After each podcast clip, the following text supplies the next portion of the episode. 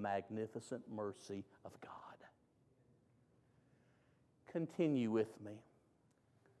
Glimpse number two. Open your Bibles to 2 Samuel 24. 2 Samuel 24. The man after God's own heart, David, has sinned. And in 2 Samuel chapter 24, verses 13 and 14, Gad comes to him and says, This is what God says choose one. Choose because you have sinned against God. David choose three years of famine, three months of being under the yoke of your enemies or foes. Or choose three days of pestilence. And here is where the heart of David is seen in a remarkable way.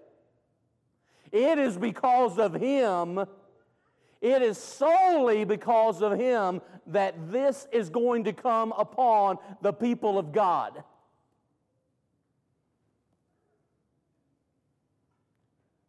And he says, I will leave this matter to God. I would rather place myself in the mercy of God than in the hands of men. That's amazing. Would to God everyone thought that way.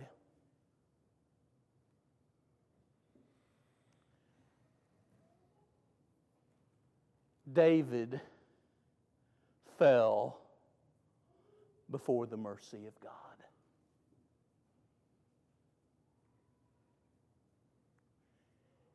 We tend to think of God as being merciful, and that He is. But He is merciful just like He is loving, just like He is all knowing, just like He's ever present. God is merciful. It's who He is and what He's like. Just like being holy, He is merciful. And so many concepts come together immediately, Steve, when you start thinking about the mercy of God. How about grace? How about loving kindness? How about forgiveness? How about favor? How about kindness? All of these come together as we think about God and His mercy. Moses got to experience something of God's mercy. David fell on God's mercy. And you know what? If you're a child of God, after we've done all that we can do, we are still unprofitable servants. Luke 17 10. And like David, we fall on the mercy of God with far more revelation than he had. And Jesus, too. Third, turn in your Bibles to Lamentations a third glimpse of mercy. Here I speak of Jeremiah. Jeremiah wept for God's mercy. When you look at Lamentations, look at Lamentations 1 and verse 16, and how Tears flowed down his eyes as he saw Jerusalem devastated, overwhelmed by the Babylonian army. Look at Lamentations 2 and verse 11. My eyes are spent. I have cried so much, I don't know that I can cry anymore.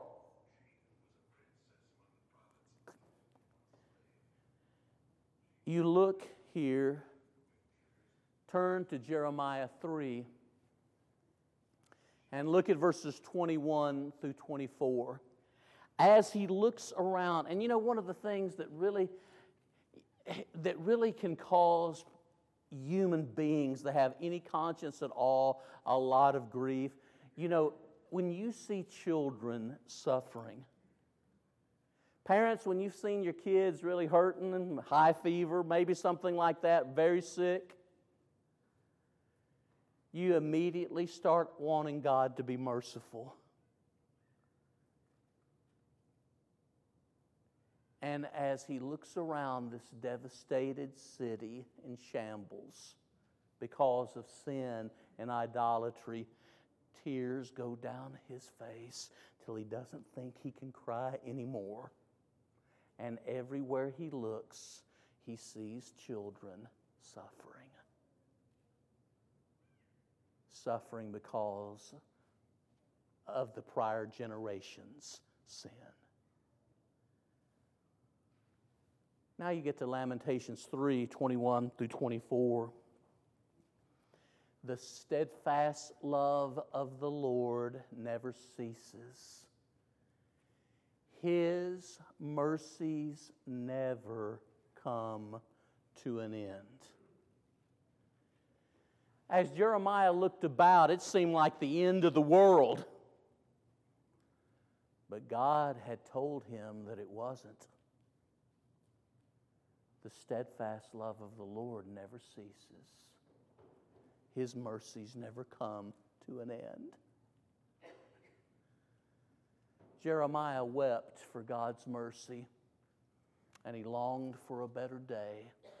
And the interesting thing is this God was more merciful to Jerusalem than it deserved.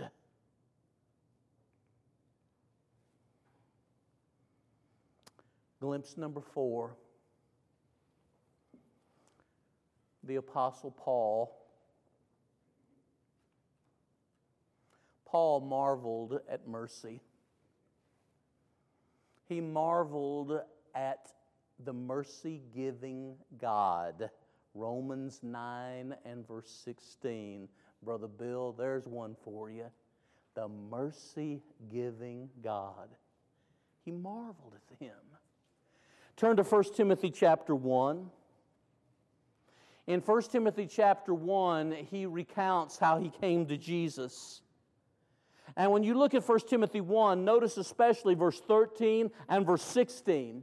In 1 Timothy 1, verse 13 and verse 16, he attributes coming to Jesus as being due to the mercy of God. For those of you that are thinking about this, Titus 3 and verse 5 says, We are saved by God's mercy. And as far as I can tell, we're saved by God's mercy just as much as we're saved by faith and just as much as we're saved by grace. Amen? We're saved by God's mercy too. He said, What I did, I did ignorantly and in unbelief, but I did it he understood that he was a desperate man who was receiving something he didn't deserve. He received mercy. And so have we as Christians. Glimpse number five. So Paul marveled at mercy, and we should too. God's mercy in saving sinners. Glimpse number five Jesus. Jesus taught about mercy. In the Sermon on the Mount, blessed are the merciful, they shall obtain mercy, Matthew 5 and verse 7. In the story of the Good Samaritan, the one who showed mercy, Luke 10 37 in Luke chapter 16. The rich man is wanting someone to show him mercy when he's in torment. Jesus taught a lot about showing mercy. But what's more, Jesus is the embodiment of mercy. Open your Bibles to Hebrews 2 and verse 17. He's the embodiment of mercy. He embodies mercy. If we are not willing to be kind and compassionate and to show that kindness and compassion in action to people who desperately need it, even if they don't fully realize it as yet, we are not like Jesus. He had to be made his, like his brethren in every respect so that he might be a merciful and faithful high priest. And look as the passage there in Hebrews 2:17 continues. So that he would make atonement for sins. He is the embodiment of mercy.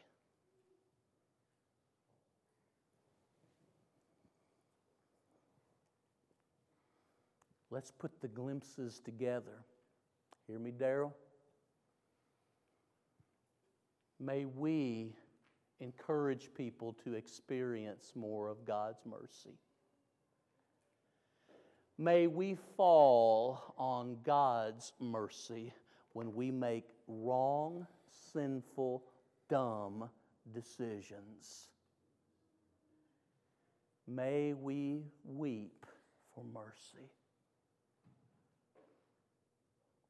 May we marvel at God's mercy. And may we not lose sight of Jesus as the embodiment of mercy. I close with the words of the psalmist Surely goodness and mercy shall follow me all the days of my life. And I will dwell in the house of the Lord forever.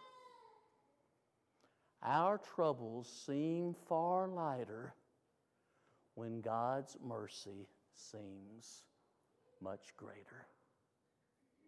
We're about to stand and sing our song of encouragement. Maybe there's someone here tonight who, through faith, needs to turn from their sins in repentance.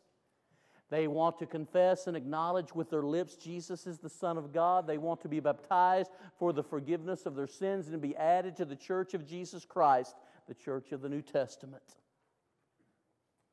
Mercy is available in Jesus. Why do you wait? And for those of us who are Christians who have acted and spoken and thought in ways that do not reflect great love and honor and respect to Jesus,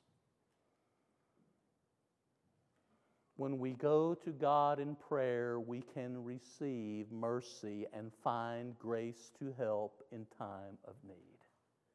Hebrews 4:16. Isn't it great that Christians can ask God for forgiveness? If God is not merciful, we may as well all die when we come out of the water the water of baptism because we wouldn't have hope. Let us